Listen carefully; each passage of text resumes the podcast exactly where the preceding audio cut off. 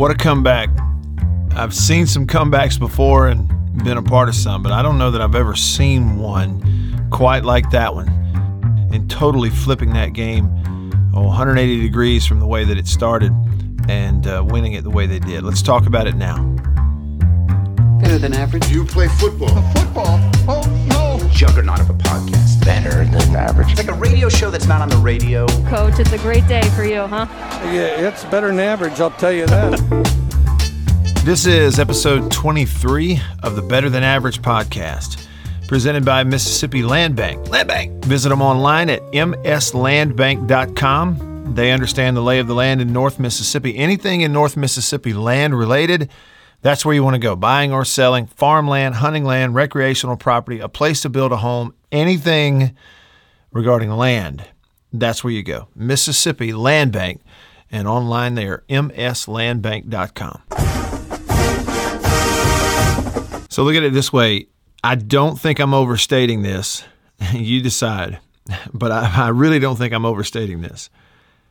Auburn absolutely dominated the first 25 minutes of that game. And then a f- switch got flipped, and then State absolutely dominated the remaining 35 minutes of the game. And it wasn't, you know, you've seen times where part of the game would belong to one team and then the other team would win another part of the game. But I don't know this dramatically. I'm trying to think of examples and I can't come up with any where I'm not overstating using the word dominate. Like, you know, you look at the first quarter, Auburn could not, in my opinion, I, and I know State had an offensive drive that ended in a 34 yard field goal. Okay um, and, and, and made it 7 3 early on. I get that. It wasn't like State totally didn't show up at all, but I still think it's fair to say that Auburn absolutely dominated the first quarter of the game and most of the second quarter, most of the first half, obviously. Um, you know, domination is the right word. It was so lopsided, one sided. So many people turned the game off and left. Um, my wife and daughter were at home here in Mississippi, and they were had it on the television and were listening to Neil and me on the live stream. And she said, "Yeah, it was 28 to three. I got tired of listening to the blowout. I turned it off. We started watching a Hallmark channel. So many people did that. That's it was 28 to three with six minutes and 10 seconds left in the first half. And from that point on, it, it turned, it reversed, it didn't just slowly come back. It was it just flipped and state began dominating the game themselves and in, in, in the same fashion that that Auburn had early on. So I think it's fair to say they they dominated the first 25 minutes. State dominated the next 35 minutes. You're, you're to be even more precise and exact, since you look at okay, they scored in the second quarter with six minutes, 10 seconds left in the first half is when Auburn scored on that 15 yard touchdown pass, one handed catch to go up 28 to 3. That was with 6:10 left in the first half. So to be exact, Auburn whipped State for the first 23 minutes and 50 seconds and then State whipped Auburn for the remaining 36 minutes and 10 seconds of the ball game. That would be the exact numbers on that. Um, you know, and again to drive it home, I know y'all saw the game, so you don't necessarily need me to paint this picture for you. You understand, you know, the significance of this turnaround in this game. but just to again to paint the picture, you know, their first touchdown drive that was a they got the ball to start the ball game. And they got that huge pass play on first down, right? So that was only a five play scoring drive that went 67 yards. They go up 7 nothing. State came back, ran 14 plays, made it a 7-3 ball game with the field goal. And now you're already in kind of late first quarter. They get it back with like 4 minutes 26 seconds left in the first quarter and uh, ran six plays and go 82 yards in 2 minutes and 55 seconds. And that was a rushing play because it was a a backward pass on the RPO that went for 57 yards, and it's 14 3, just like that. and then you know it carries over. And then you look at Auburn's two scoring drives in the second quarter. The first one that made it 21 to three in the early second quarter, or finishing up in the early second quarter, was 11 plays and uh, 66 yards and 11 plays in four and a half minutes off the clock. That the drive that made them go up 28 to three. That was an eight play drive. It took three and a half minutes off the clock. So there were longer drives there. They were, you know, just starting to even, you know, dominate the game even more at that point. It's 28 to three. And you're like, you know, When we were calling the game from the booth, we have a really terrible vantage point down there in the southwest corner. It's the only place we go uh, in the SEC and college football where they've got you placed at that vantage point and not somewhere, you know, on a sideline view, which makes it so much easier on the play-by-play guy. I, it's tough on me uh, or anybody broadcasting from there, but when you're doing color, you can deal with it, you know, because you're still looking at plays and defensive alignments and how many down. And when it gets far away from you, the other end, it's a little harder to see. We just use binoculars. But um, you know, for Neil and the play-by-play guys, it's really tough because they don't have the vantage point of seeing where the ball, what yard line the ball is on. It can get really tough because, you know, on the other end of the field, for him, the 30 looks like the 35. You know, the 31 looks like the 37. And so it's hard for them. And anyway, so that wasn't fun. And then the game was just going so poorly. And I started getting negative. I was negative about the officials and – it was just so lopsided early. And it's the way it was the last time we went over there in 2019. It was so lopsided early, and it gets away from you. You feel like the game's over before it gets started. And the way Auburn's offense was moving the ball in the first quarter, early second quarter, it was like, I mean, it was hard to watch. It, it was like State's defense wasn't even out there on a lot of the plays. It, Auburn was doing whatever it wanted to do offensively. You know, if it wanted six yards, it got six yards running the ball. If it wanted 12, it just dropped back and wait and throw it, you know, complete 12. Even when State was in good, tight man to man coverage position, they were pinpoint accurate and caught the ball.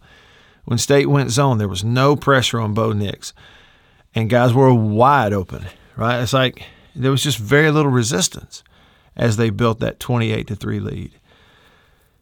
And and then you know, it just totally flipped when State went on that scoring drive at the end of the first half, right after they go up 28 3, here comes State, goes on a 10 play, 75 yard drive that ended with that four yard touchdown pass to Makai Polk, made it 28 10. State made it look so easy. And for us, we've been watching State's offense all year. We know they can get hot and go on a drive like that, but you're, you're down so big and you hadn't stopped them, right?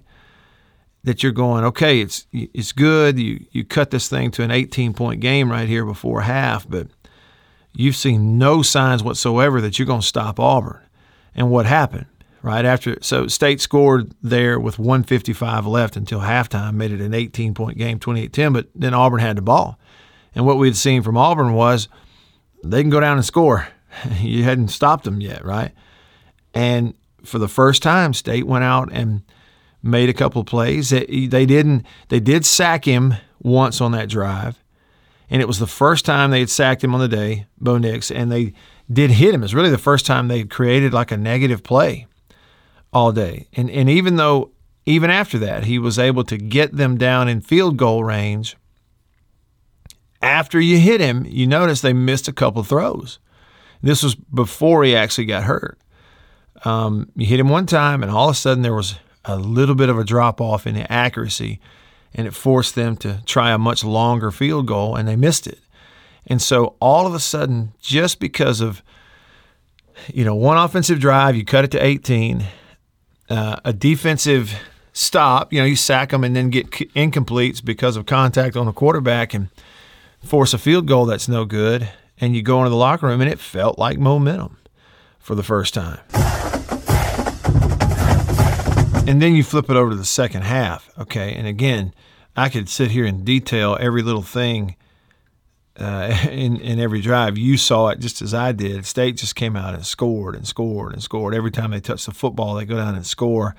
And it added up to those 40 unanswered points, starting with the touchdown, first touchdown of the game at the end of the first half.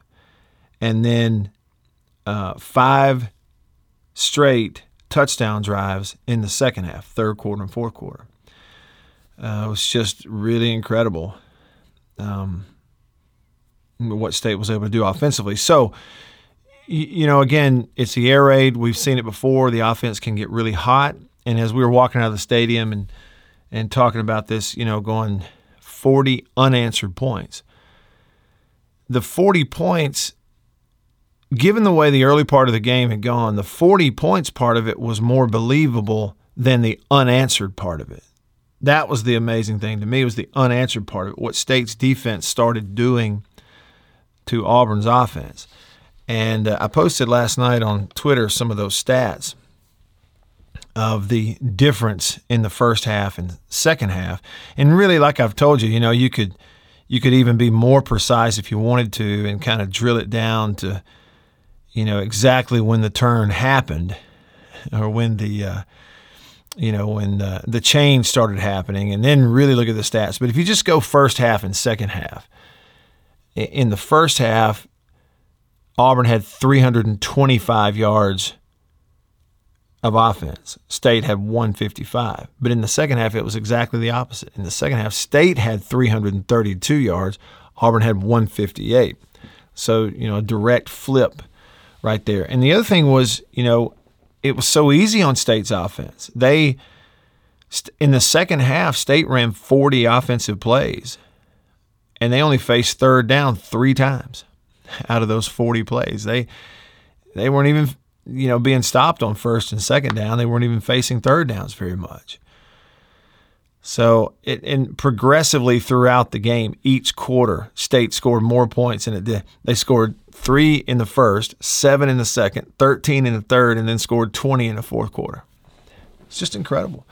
And that's the thing about it. Offense got going, but the defense was yeah, slamming the door too. Defense gave up 28 points in the first half of the ball game and gave up six in the entire second half. That was at the end when Auburn was in comeback mode. They were down 43 28 and put a drive together there. Um, so defensively, to start getting the stops, they were winning the line of scrimmage. I think maybe the most amazing stat to me uh, in the game was the rushing total in the second half. When you look at Auburn's offense, now their big plays in that first half, a lot of them were pass plays, right? Their, their most explosive plays were, were pass plays. Um, but they were running the ball pretty consistently. They were getting a few chunk yardage plays, but just kind of grinding out yards whenever they wanted it, and it was greasing their play action stuff and giving you the play, the, the throw down the field. So in the look at this in the first half, Auburn rushed for 120 yards. In the second half, Auburn rushed for negative 14. That is just a massive turnaround for Mississippi State's defense. And you go, what did they do? It, I didn't notice anything schematically that was any different. It, I didn't notice State lining up in a different defensive look or different formations. They, I didn't notice them playing different coverages. Um, it's just they began to get off blocks. And number one, they were getting off blocks, tackling, doing a better job against the run game. They had hit Bo Nix just before halftime. That seemed to start making a little bit of difference. And that paired with tackling the run game, getting off blocks in the front, uh, just just made all the difference in the world. It just turned the physicality. So if I were to sum it up, and I haven't gotten to the Bo, in, Bo Nix injury yet, but if I were to sum it up, that's the biggest thing to me is – you go adjustments. Well, you know, it might have been a little adjustment here and there. It's nothing major, but it looked to me like the adjustment was state went from being whipped physically, and they were. You look at Auburn's offensive line in the first quarter.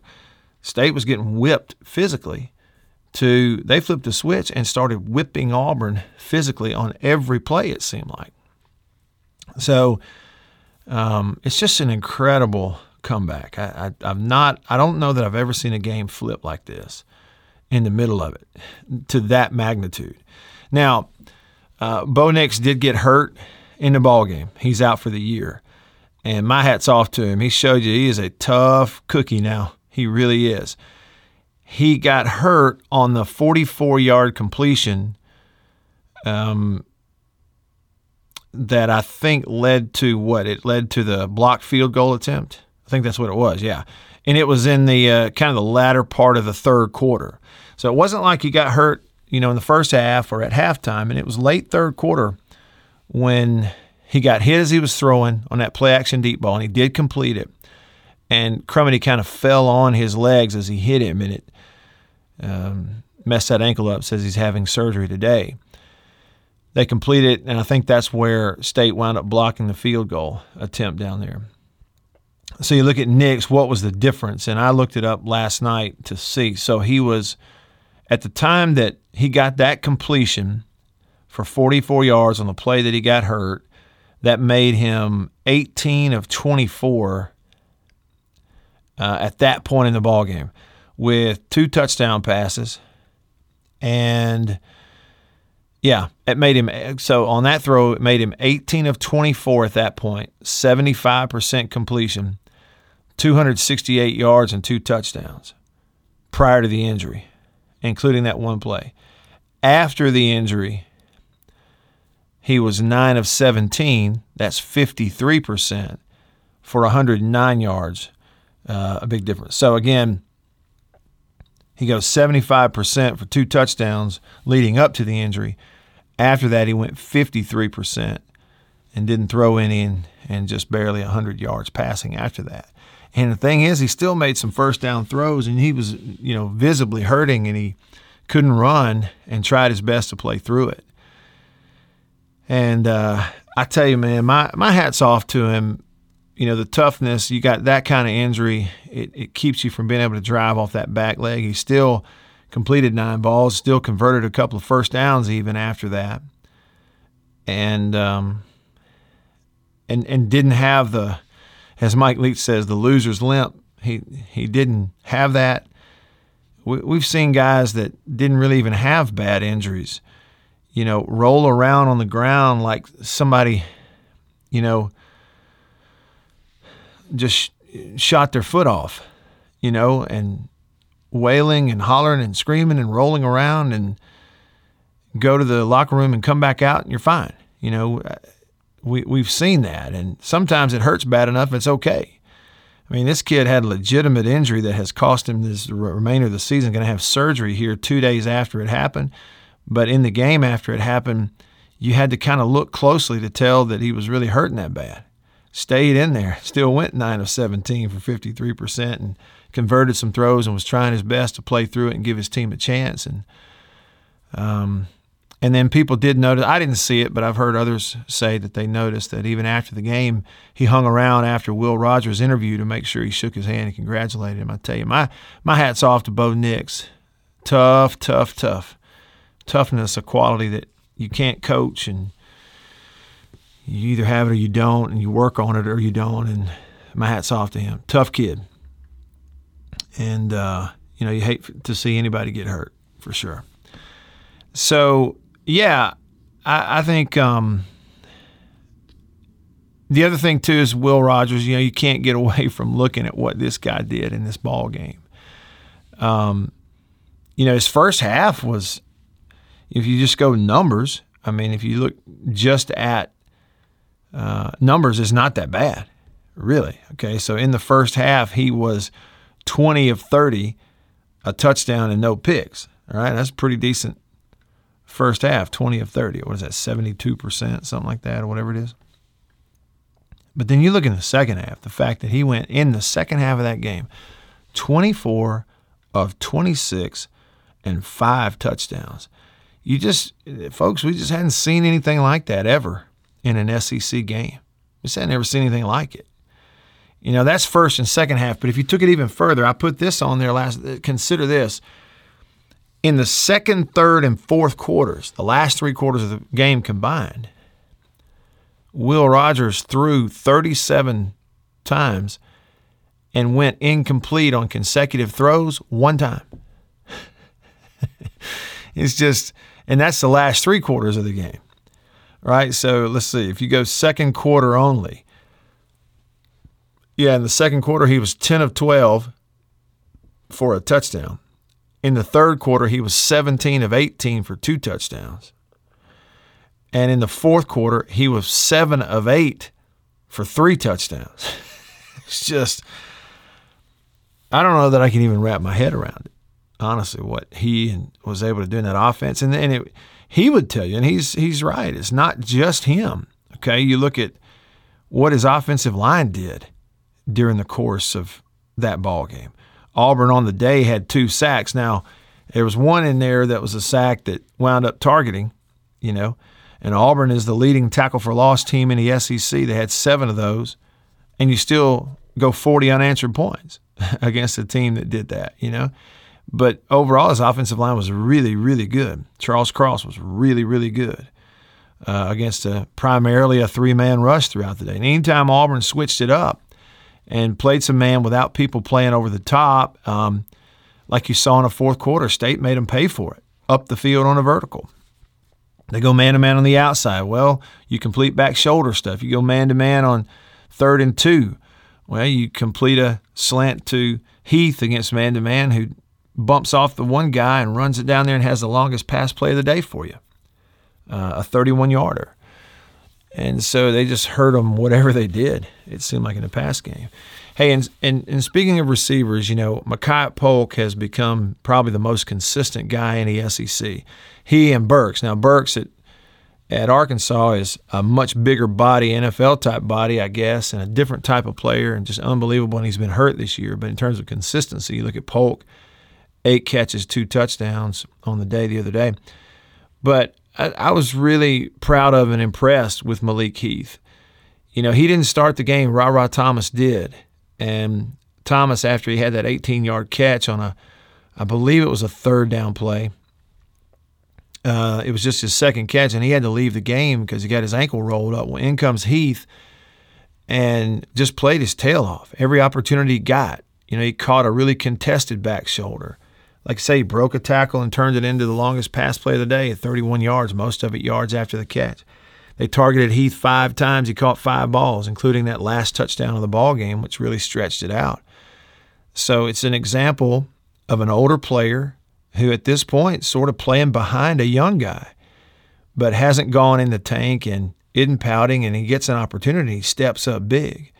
And I have a lot of respect for that. And so that's a lot of maturity and growth um, uh, from Heath, you know, on his part. Walley was good, seven catches on the day, 87. Had the most yards of any uh, Bulldog, seven catches that went for 87 yards. They targeted him eight times. And he had that great catch there at the end, leading to that last touchdown. But he also had some others, you know, where he broke a tackle and turned it into a long play. So State was good. And, and Dillon Johnson had a really nice day running the ball, right? He had a long of 22. Uh, had the one cutback run that he kind of bounced out of there, uh, got him down in a goal line situation, protected the ball, and you know again, you have no turnovers. Auburn laid it on the ground some and and didn't and, and had two or three that bounced right back to them, and then finally they lose one.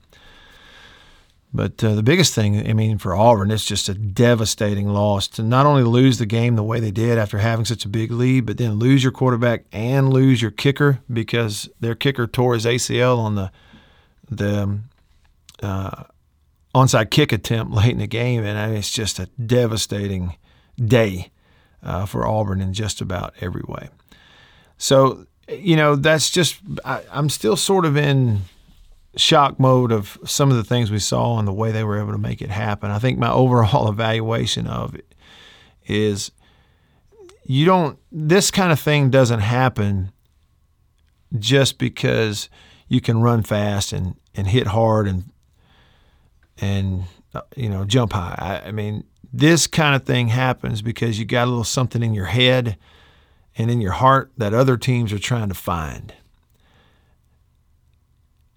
and we can find any different term you can think of to describe it, whether it's character or chemistry or guts or heart or toughness. But I think all that stuff kind of goes into it, and that's the positive sign.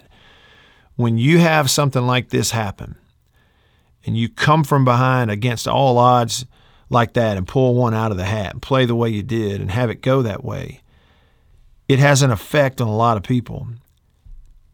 I said at the end of the broadcast, it can be a the type of day that can sort of alter the trajectory of a program.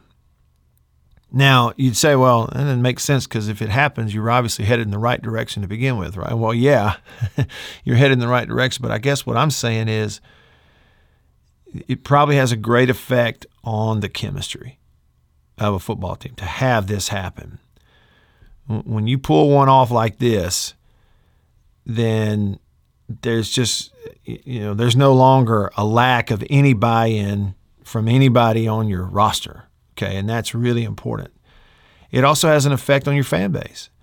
I think after you know what you saw at the beginning of the year, now what you see here, you, you know there's going to be some times here with this offense being run at state that they're going to be behind, and fans are not going to leave.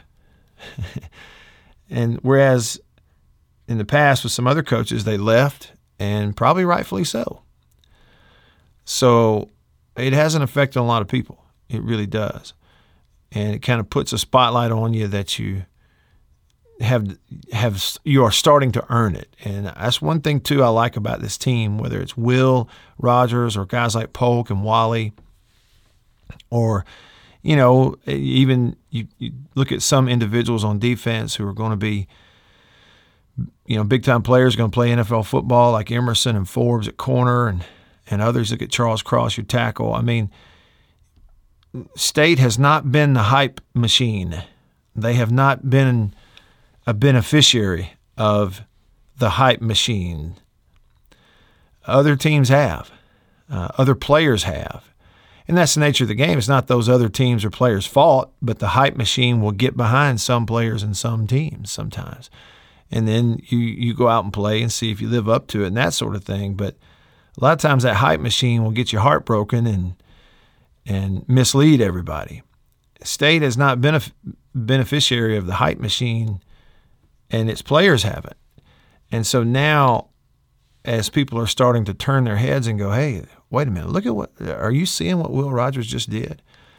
And the winds are there, and, and all of a sudden that's starting to build, and you haven't been given any of it. Pats on the back and all that kind of stuff. You haven't been given any of it. Any recognition and positivity and hype that, that will come with these players and with some of these teams. They've earned it to this point, and that's really the way you would prefer it if you're a player or a coach. I can tell you that. So it's a positive. I'll have more thoughts on it this week on the radio show. Um, but looking at it, it's just it's a historic comeback. I mean, it really is. He set a bunch of records. Will Rogers is. It's almost like now, week to week, there's a new record, whether it's uh, touchdown passes in a game or touchdown passes in a season, all these kinds of things. And it's just, you know, we're stating the record because that's our job, knowing that um, we're gonna it's gonna be obsolete this time next week because we'll be setting some other record. Uh, the ones that he set in this game were uh, set a school record for touchdown passes in a game with six, and he tied Dak Prescott for the most touchdown passes in one season with 29. So the next one he throws will be a new in season record for a Bulldog quarterback. Rogers was 44 of 55, 415 yards, six touchdowns, no picks, 80% completion. On the road in the SEC West, playing a top 25 team, down 28 3. Beats anything I've ever seen in my life. All right, that's it. Thanks for listening, and I'll see you on the next one.